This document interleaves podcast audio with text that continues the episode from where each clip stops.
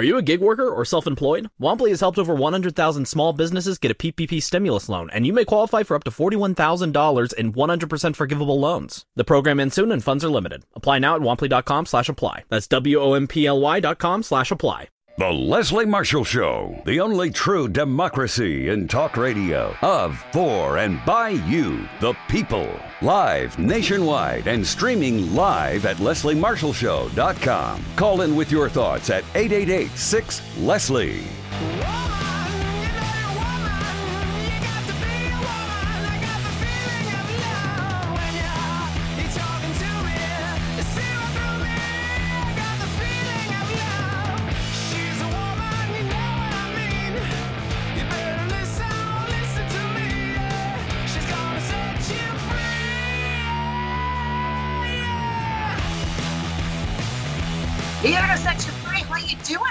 Marshall. Happy Tuesday. Welcome or welcome back. Only true democracy and talk.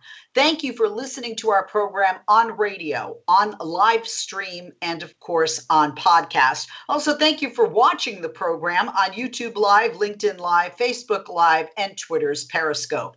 More than a pleasure to have you with us this afternoon. Also, more than a pleasure to have joining us Steve Sallman. Mr. Sallman is director of the United Steelworkers Health, Safety, and Environment Department, and he has worked there for more than 17 years. Nearly 30 years of safety and health experience in his background, investigating uh, fatalities and life altering accidents, providing assistance to local unions, and working closely with employer safety and health professionals. Mr. Sallman serves as a labor representative on the National Advisory Committee on Occupational Safety and Health, the NACOSH, and the NFPA's 652 Technical Committee on the Fundamentals of Combustible Dust. More than a pleasure to have him with us. Remember, check out usw.org. Follow the Steelworkers on Twitter and Instagram at Steelworkers. Mr. Sallman, thank you for joining us this afternoon, taking the time. More than a pleasure to have you with us, sir. Well, thank you. It's an honor and privilege to be with you again. You know, there is so much to talk about. We are, um, you know, approaching Workers' Memorial Day at the end of this uh, month, April 28th, uh, marking every year to honor and remember workers that have been killed, that have been injured, that have been disabled, or, or even made ill from exposure to hazards at work. Um, this is a particularly telling year to talk about this and, and to mark this holiday, Workers' Memorial Day, uh, because of the pandemic and because of so many essential workers, union workers, um, that have been exposed to more than the normal hazards in the workplace uh, with uh, the COVID 19 uh, virus. Um, I, I think you would agree. Oh, indeed, indeed. And and look, this is uh, this has been quite uh, when we look back since this all started, and really looking back to March of of last year. Uh, when you, I've been tracking the numbers, and before I got on the show today, I was looking at uh, some of the statistics of just uh, where we are, and John Hopkins University uh, and and looking at just globally. I mean, when we think about Workers' Memorial Day, this is a globally recognized day on April 28th that uh, we take time to remember. And uh, we're over 142 million cases globally of confirmed COVID-19, and that's what's been confirmed. And we know that testing is still an issue. Uh, we know globally that there's over 3 million uh, lives that have been lost. And just here in the U.S., uh, as of this morning, when I looked at the statistics, there was over 31 million confirmed cases of COVID-19.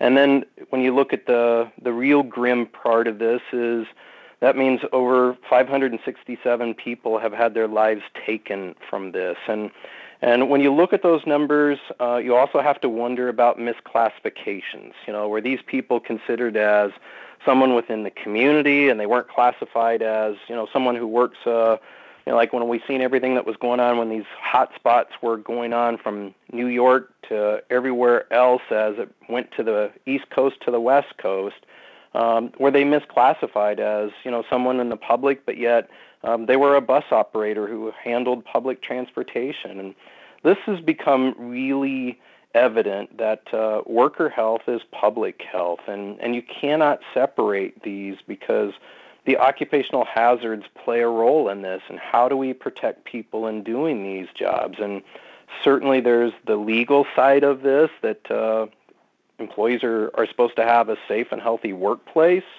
Uh, but then there's this moral side of this that uh, we should be doing this because it's about fellow human beings, and and we are far from out of the woods.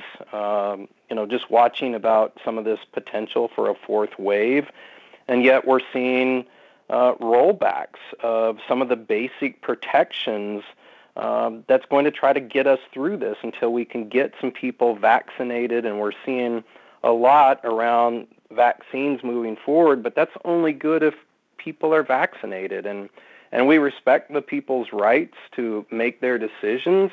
Uh, but we certainly know that vaccines is going to play a, a critical role in this going forward, so that uh, when we do Workers Memorial Day next year, we're going to have a whole lot less numbers because right now, if we don't get people vaccinated and get towards herds and herd immunity, uh, we're going to have more of the same to keep talking about. And if we can curb the spread of this virus and help stop the pandemic, uh, that's going to prevent family, friends, coworkers, and everybody from getting sick. And not only will people as a community have immunity, but people themselves will have some immunity.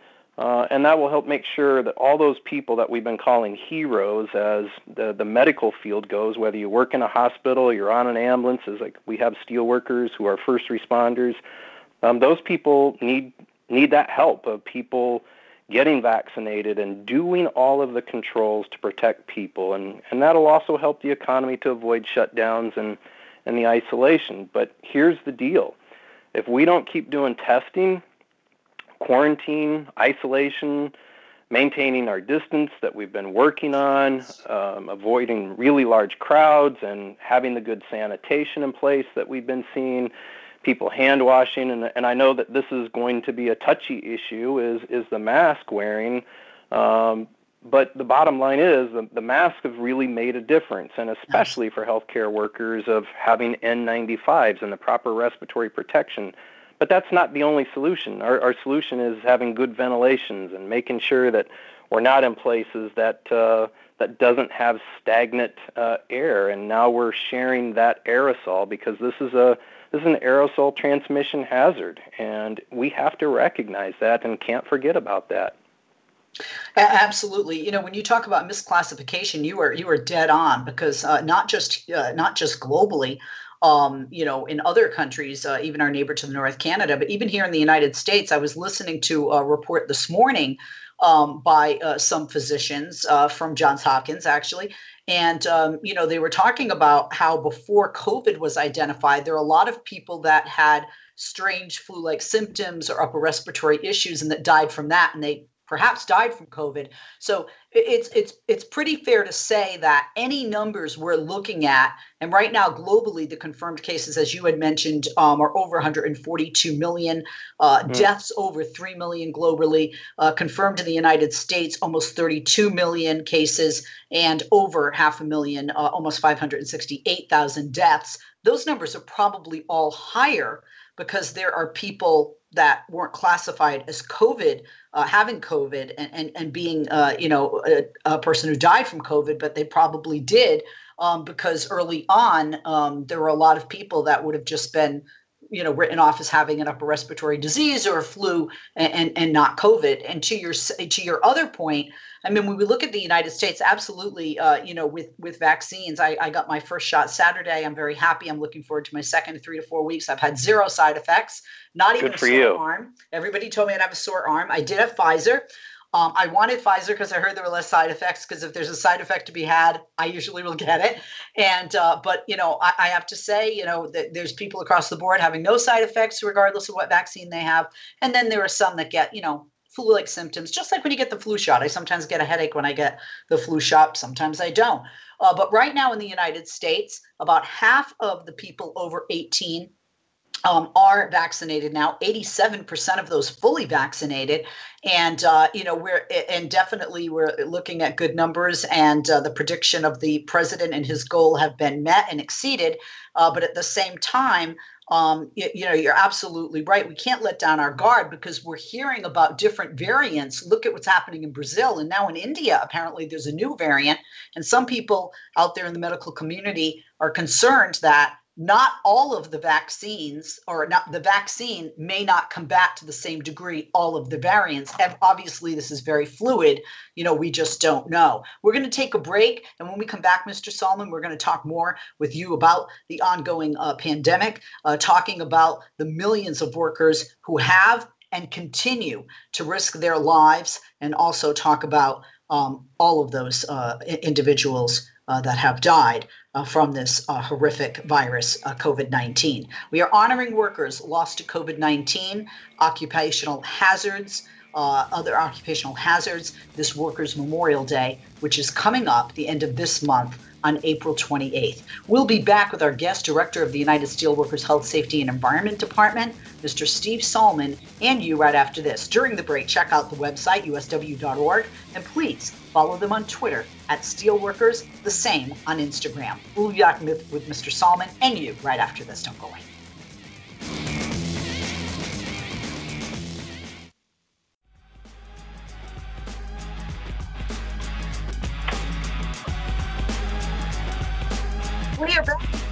Marshall, welcome or welcome back, and we uh, welcome back Director of the United Steelworkers Health, Safety, and Environment Department, Mr. Steve Sallman.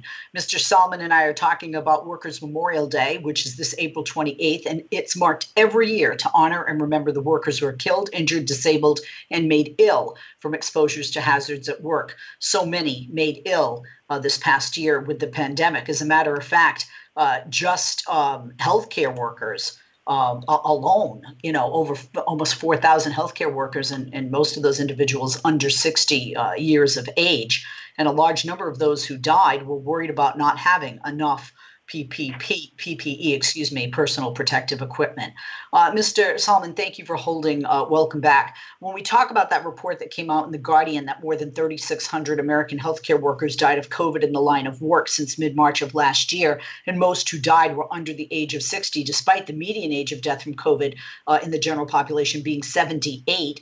Um, and the majority of healthcare workers who died from COVID 19 were people of color. And we see over and over, whether it's in the healthcare industry or other working industries, um, and, and, in even just you know people uh, you know who, who may not be working that uh, people of color are disproportionately and have been disproportionately affected by this virus and the uh, economics uh, tied into this virus the loss of income Yes, and I think that's important that you've captured that. Uh, look, I would point out that this is a workers' rights issue, and it's also a racial justice issue. Uh, almost 4,000 healthcare worker deaths, um, with the majority of them being under age 60. Look, I mean, you go to a hospital thinking you're going to get the best of care. You would think that the employees get the best of care so that they can provide the best of care for your loved one. And to read that report, if people have not read what uh, that is about, it's uh, it's very very heartbreaking, and it should cause outrage to think that we have healthcare workers who are out there every day putting that on the line, be it at a hospital or like steel workers who are emergency responders uh, that work in the community, or or steel workers who work in uh, the correctional systems uh, they're out there every day putting their lives on the line, and they need controls necessary to protect them in the workplace. And as you mentioned, PPE, uh, personal protective equipment, is just one of those things uh, that they need. And early on, I mean, our union was asking for people to donate personal protective equipment to yes. people on the front line. And in America, we shouldn't have to do that. Those things should be there to protect people, including the N95 that now all of a sudden everybody in the public seems to know what is, where before people didn't even know what a respirator was, let alone an N95 filtering face piece respirator. And healthcare workers and, and social service workers need those protections. Um, they also need all kinds of other protections, including workplace violence. Uh, and this has been something that we've been looking at, we've been trying to push, uh, but clearly as we've been going through this, there are more hazards that healthcare workers are going through that people just don't realize. And, and what's of interest, uh, if people aren't aware, you don't have to rely upon an N95. Uh, and an N95 means it's only going to be able to protect people up to a certain percentage, so 95%. So what about that other 5%? So are you willing to gamble with that? Um, this is why we talk about the hierarchy of controls. If we have hazards, let's eliminate them in the workplace. Can we find a substitute and use something less hazardous? We've been using all kinds of sanitation materials. Can we find something less hazardous than bleach and find a substitute to disinfect and clean with? And then we do engineering controls. And I want to point out that you know the, the healthcare community uh, they could have been providing ventilated headboards for healthcare workers. So then that way, the aerosol transmission that is now out there and people are now trying to protect themselves from this aerosol, um, they could have been capturing that at source with a ventilated headboard and only providing people PPE. Um, during like intubation or something that would be an aerosol generating procedure what was wrong? People needed that protection from day one for their whole entire work day and they needed to be protected. We had healthcare workers in break rooms trying to you know deal with the workload the work intensity the understaffing and then lo and behold they try to find a place to take a break and collect themselves so that they can try to be 100% for their patients and then what do they end up doing? They end up breathing that air that has been aerosolized by all of the other people, and now they contract the virus. And lo and behold, uh, now we got healthcare workers going down on the job. And so this is important to make sure that we understand that without the right controls, and that's not just inadequate PPE, even though that's a control, it's the least protective control because if it doesn't fit right, um, there's supply issues. They don't have it. We had people using N95s over and over and deconning these, and they're only approved as a one-time use. Um, and that's that's what's really troubling. And and this isn't just at hospitals. About 25% of those people uh, worked at hospitals. Everyone else worked in residential facilities, outpatient clinics, hospice, prisons, uh, nursing homes, uh, you name it. And this is why, if they're heroes, then let's treat them like heroes and make sure that they're set up for success and not failure. Very well said. Absolutely. And you know, you mentioned all the various or many of the various areas within uh, the healthcare uh, working environment, but there are also workers in other essential industries that have also suffered disproportionately from COVID 19. When you look at the numbers, they faced a 20% greater chance of dying during the pandemic than they did before that. And I want to point out something that personally made my skin crawl. Last summer, when you look at the food processing facilities that became hot spots for COVID 19 and for the workers there performing job duties, and they were close uh, in close proximity with each other for prolonged uh, periods of time, and, and, and on top of that, there was just a callous disregard for the danger that workers were putting themselves in and had to to keep their job each and every day. Uh, and there was an, an independent investigation that found managers at a plant, the Tyson plant, were placing bets on how many workers would get infected. That that just I mean, how disgusting, how inhumane, and and just another example of of how how callous some of these corporations are toward their workers who were in a, a greater chance of dying than so many of us. Uh, if it doesn't make your blood boil or cause you to be outraged, I don't know what will, because I too, when I became aware of that, uh, I just looked at that as corporate homicide. Uh, who in their right mind, first of all, as a human being, would treat another human being that way?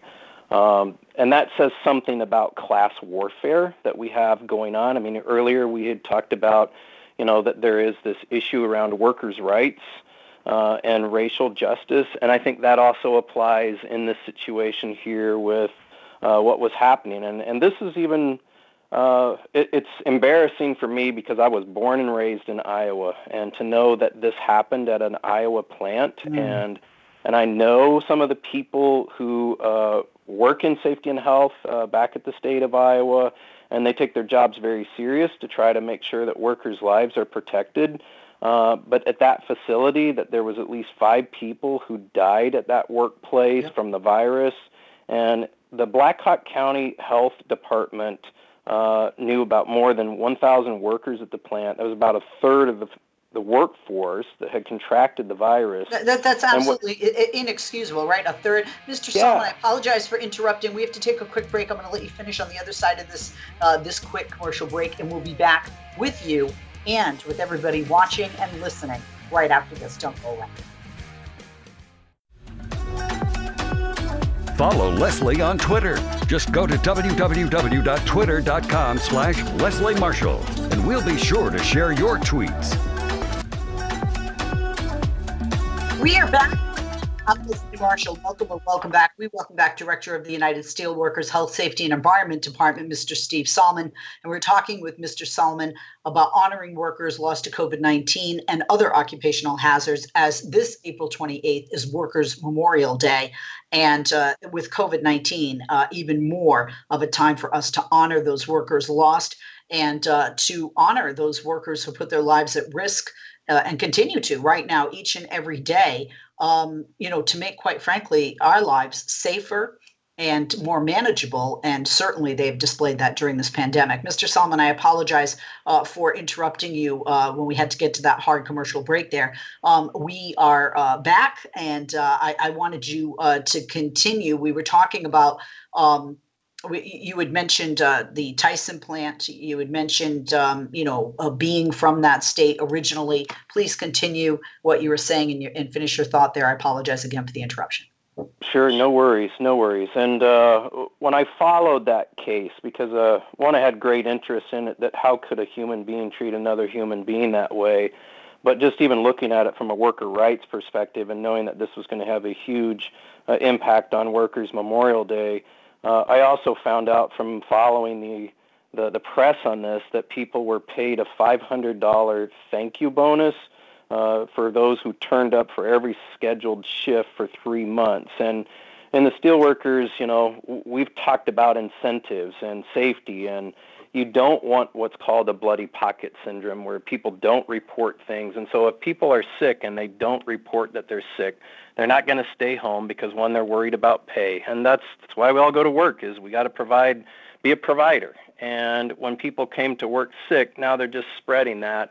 And a good employer would have a policy working in conjunction with the union that would say, look, we want people, if they're sick, stay home, and uh, you shouldn't have to be penalized for doing the right thing. And instead, uh, they were creating what we called the bloody pocket syndrome, or, or in this case, uh, an unsafe workplace because they're incentivizing people who are ill to come to work and spread that. And when I followed it, uh, it was even more troubling to know uh, that the Black Hawk County Sheriff had actually visited that facility in the spring, and and I I I just couldn't believe to to listen to what he had to say was that the conditions were so awful that they quote shook him to the core, mm-hmm. and uh, that should shake everybody to the core, and it should cause for uh, justice not only for those that's been lost and made ill or sick, or even worse for some of those people who are dealing with long COVID, even though maybe you didn't. Uh,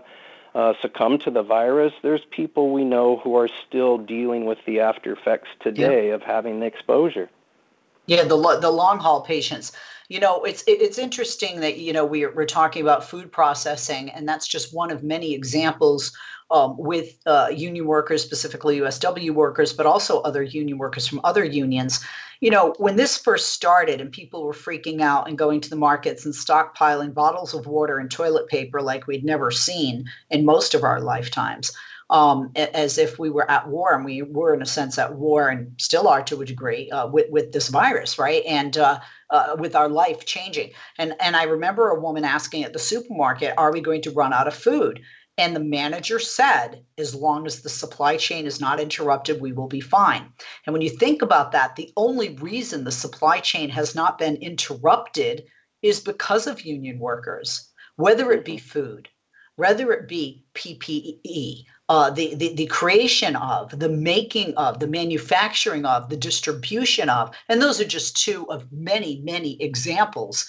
Um, I mean, seriously, our lives uh, you know, we may have complained, but you know, so many of us had the benefit of working from home. There are so many others that didn't, and those essential workers that went out there and and kept going to work even though they had this risk and knowing the risk you know they kept that supply chain going and kept it fluid so that the rest of us could live our lives somewhat normally. Okay we had to put on a mask. You know maybe you know we had to work you know partially from home or fully from home. Our kids had to go to school at home. Our lives will get back to normal as we knew it at some point even if it's you know a year even two from now. But again that supply chain was not interrupted. Not you know i mean we you know, most of us were not starving because there wasn't food on the shelves in the market Yes, and I think unions can take a lot of credit for that. Uh, Absolutely. Being part of the AFL-CIO, uh, the health, the safety and health efforts, and of that department within the AFL-CIO and all of the affiliates and other unions and Change to Win. Uh, this is where the whole labor movement. It doesn't matter what it says on your uh, your shirt, what union you belong to. Uh, this is about the labor movement and building solidarity and and showing the values of unions and how we was able to come together uh, to negotiate uh, sickness and accident benefits so then that way people could take care of family needs if somebody was sick at home and able to do those things. It's also a credit to uh, the employers who also stepped up and worked with us to do those things in the spirit of cooperation. And unfortunately, there's employers, as we just talked about, who didn't do those things. But we had employers who actually worked in the spirit of cooperation with us. We did great things. We looked at the workplaces. We did risk assessments. And we said, what do we got to do to fix that workplace? How can we space things out? How can we apply engineering controls? So, for instance, how can we make things that, uh, you know, instead of doorknobs, can you use uh, push bars? I mean, little things from, you know, automatic sensors on doors where it was possible, sinks, paper towel dispensers, uh, all of the things that we could do. And how could people have sanitation and hygiene stations that maybe weren't there in the past, giving people the time to go do that. And we worked through with all of those things with various employers to get that. And, and we're pretty proud. There's some stuff on our website that if people want to look at some of those lessons learned, uh, there's a document called uh, Recommended Controls mm-hmm. to Reduce Worker Exposures to COVID 19.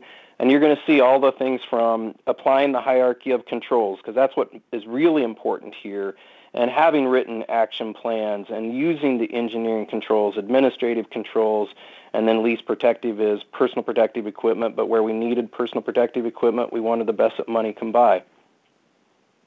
No, abs- absolutely. Look, this public crisis is certainly an, and has been and continues to be an occupational crisis. And even at the beginning of the pandemic, I, I have to, you know, uh, give kudos uh, to, to all the unions, but especially the USW. Um, you guys really, you just have strived to make workplaces and workers safer. Um, I know that the USW, along with other unions at the beginning of the pandemic, pushed OSHA to issue an emergency temporary standard uh, requiring employers to provide infectious disease preparedness and a response plan for their employees. Um, and, and, also the USW worked with the employers across their industries, you know, across the board, uh, making a series of common sense recommendations that, you know, a lot of people, you know, obviously utilized. Uh, and, and employers looked at these common sense recommendations and took steps to keep their workers safe, uh, being assisted by the USW with those recommended controls to reduce worker exposures to COVID 19. Uh, also, you guys fought to make sure the workers did have access to PPE. So, you can, can you talk about that uh, push to OSHA to issue an emergency temporary standard? And can you talk about those um, you know, recommended controls to reduce, reduce worker exposures, those common sense recommendations? Sure, sure. So uh, let's let's back up to when we first started this conversation, and we we went through the numbers. Uh, I looked at them this morning, and then obviously you had looked at them prior to the start of the show. Uh, I, I truly believe in my heart that a lot of those numbers could have been changed had we had an administration uh, who would have not been asleep at the wheel, would have recognized this as any other workplace hazard and done something about it. And fortunately, help is on the way, and uh, we have seen that. Uh, it's been through unions. It's been through a change in the, the administrations and, and Congress in Washington, D.C. We're already starting to see some of those things, but it's also just been people working together, as you pointed out. And I'll give you one example. Uh, you've seen a helicopter pilot or an airplane pilot. They have like earmuffs on, and then they have the microphone that extends out by the yes. mouth there. Uh, people were trying to maintain physical distance. And at one of our workplaces, uh, the company and the union worked together to say, how can we train people? Because you can't, in a noisy environment, stand there and try to yell into somebody's ear and have physical distancing. And and so they came up with these earmuffs. And again, we don't share a toothbrush, so everybody got their own. And uh, they had their headset and microphones, and now people could communicate. And we found ways to apply the hierarchy of controls to use an engineering control to keep people physically distanced, but still be able to communicate and talk about procedures and those administrative controls. And that was just one example. And, and the beauty of us learning that when we sat down with other employers who were from a completely different industry and they were like, we're going to be returning people back to work. And what have you guys as steelworkers learned at the other places who either, you know, have returned back to work or actually never shut down and has kept going? And we were able to share that with other employers. So when employers say they don't want unions, um, there's a benefit to having a union because we can help make your workplace safer by sharing those lessons learned. absolutely. Hold on, Mr. Sallman. We're going to come back. Apologies for the interruption again. We're on a hard break. Take a quick break. We'll be back with uh, after the commercial break with Mr. Sallman from the USW. We'll continue talking about um, why, why the unions are, are, doing so well for these workers. And by the way, you're seeing more and more companies and industries unionize, and that's certainly a reflection of what's been done by these unions this past year during this pandemic. We'll be back with him and you right right after this. Don't go away. If you miss Leslie on TV this week, catch up at lesliemarshallshow.com.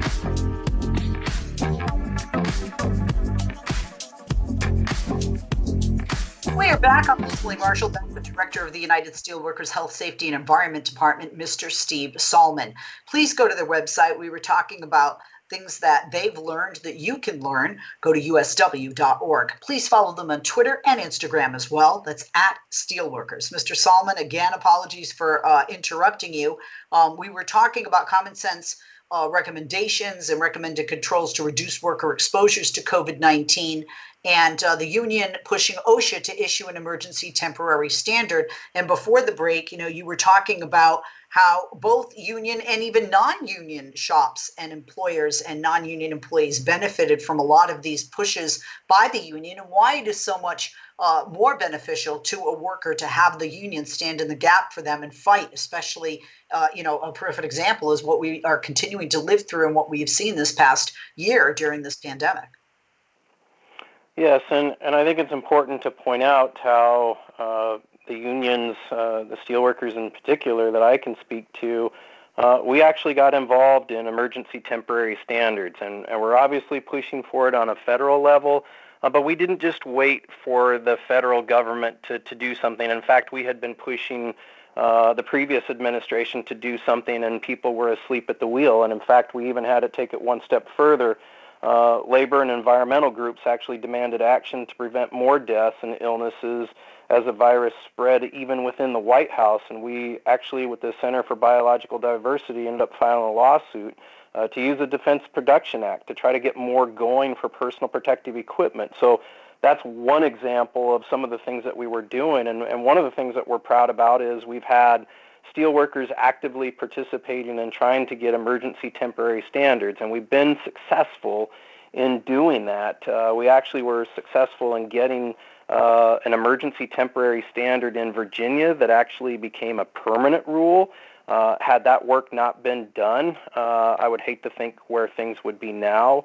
Uh, we've seen those movements moving in Michigan, California, Washington, Oregon, and uh, we're still pushing for the federal side of it. And, and we're hoping within the Biden administration uh, we're going to get there. And we've already seen a number of things happening around the Biden administration. On the very first full day of the Biden-Harris administration, uh, the president issued a new executive order to protect worker health and safety, and it directed OSHA uh, to basically issue updated guidance. And they have, and it's on their webpage. If you haven't seen it, it's some of the best stuff to come from OSHA um, since David Michaels left because uh, people weren't doing uh, as the political staff. The career staff was doing an amazing job, but the political staff was just not there. They were missing in action.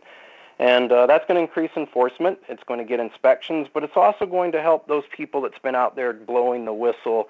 And then when they've looked for the government to stand behind them with protections for protected activity, somebody's going to be there to make sure that they've got their back. And fortunately, if you've got a union, that that is one of the tools in the toolboxes. But you need every tool in the toolbox.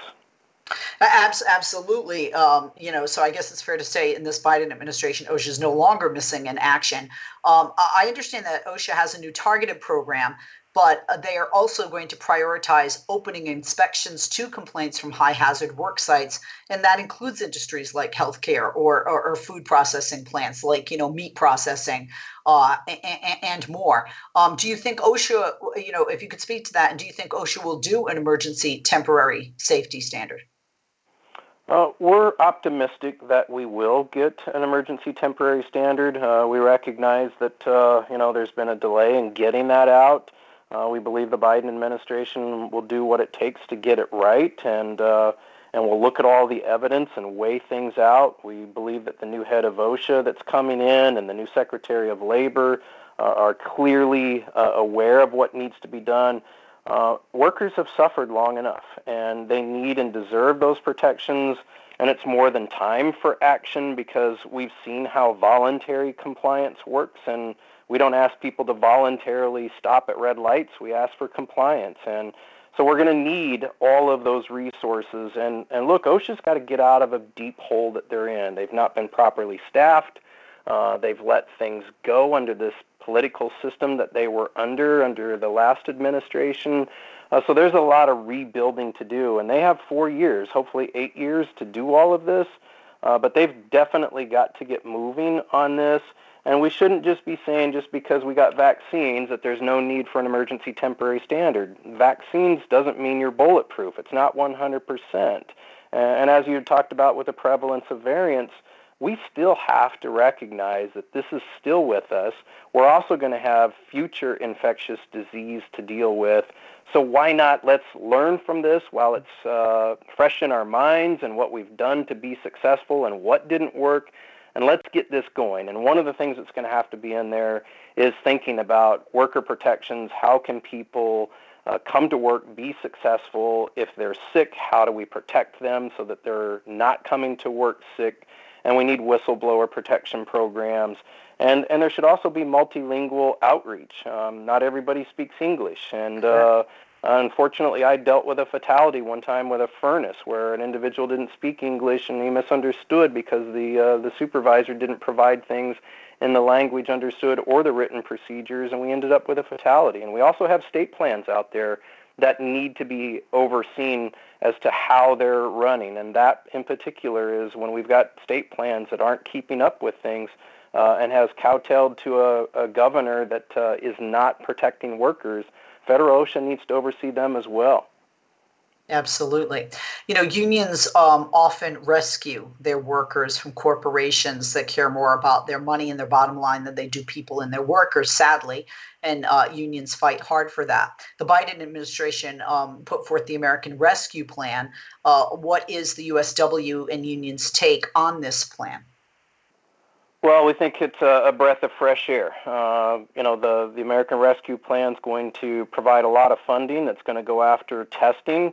Uh, because if we don't test and keep it out of our workplaces and, and have those people quarantine or isolate, uh, then we're going to continue to spread. So contact tracing, all of those things, personal protective equipment that we've talked about, uh, vaccine distribution. We've seen a lot of good things going on around vaccine distribution. Again, we'll just encourage people to uh, to get that. We know that this is not a requirement, uh, but we certainly support that and encourage people to uh, to get vaccinated. Uh, and there's supplies. I mean, there's all kinds of supplies that goes with vaccines that's needed. And then actually trying to get all of those things through the Defense Production Act has also been important. Had we not had those things under this new administration, uh, when you look at it from a workplace safety perspective, um, there's training that needs to be done too. There's also grants that's uh, been administered through this.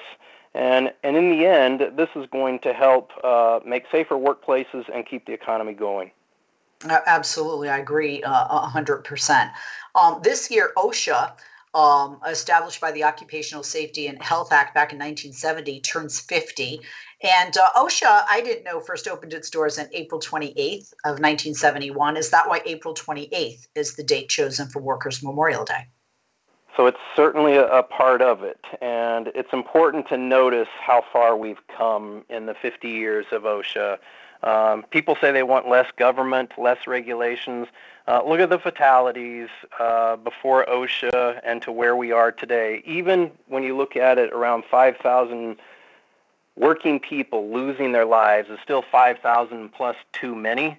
Uh, but to look to know where we've been when that number was even far greater than that, uh, growing up in Iowa, uh, grain elevator explosions. It wasn't hard to know that when people worked in the grain elevator, there was going to be an explosion. And then when OSHA issued a grain elevator standard, you don't hear about grain elevators blowing up anymore. So uh, we're, we're pleased that uh, OSHA has been there. That was certainly a right uh, that unions had fought for was a safe and healthy workplace, and we needed a, an agency to help move that forward. And and we've still got a lot of work to do. And there's been times when we've had to sue OSHA for standards under uh, administrations that were not worker friendly.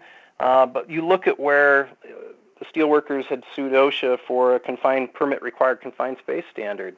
Uh, yep. A lot of would-be rescuers would have been killed, but now with the standard, uh, the deaths have gone down exponentially uh, since we've got a standard. And we've still got a lot more to do. I mean, when you look at uh, the, the health standards. Uh, mm-hmm. a lot of those was put in back in when OSHA was first put together, and we know that those health standards could be lowered, uh, and and people then wouldn't be recognized on Workers' Memorial Day due to deaths related to occupational disease. And one example is the good work done by the Obama administration and David Mike. Uh, and the career staff was around silica, of lowering the levels of people being exposed to silica so they don't get silicosis. Yep, one person, right? One action, one idea, uh, fought hard and can make the difference. Even if it makes a difference in one life, that's a difference uh, that that was worth fighting for. Mr. Sallman, it went by so fast. I learned so much, and I thank you for being with us. Mr. Steve Sallman is director of the United Steelworkers Health, Safety, and Environment Department. Please go to the website usw.org, and on Twitter and Instagram, you can follow them at Steelworkers. I'm Leslie Marshall. Our executive producer is Marky Mark Grimaldi. Thank you. Without him, there would be no me, be no show. And I certainly hope you'll continue to listen to the only true and watch the only true.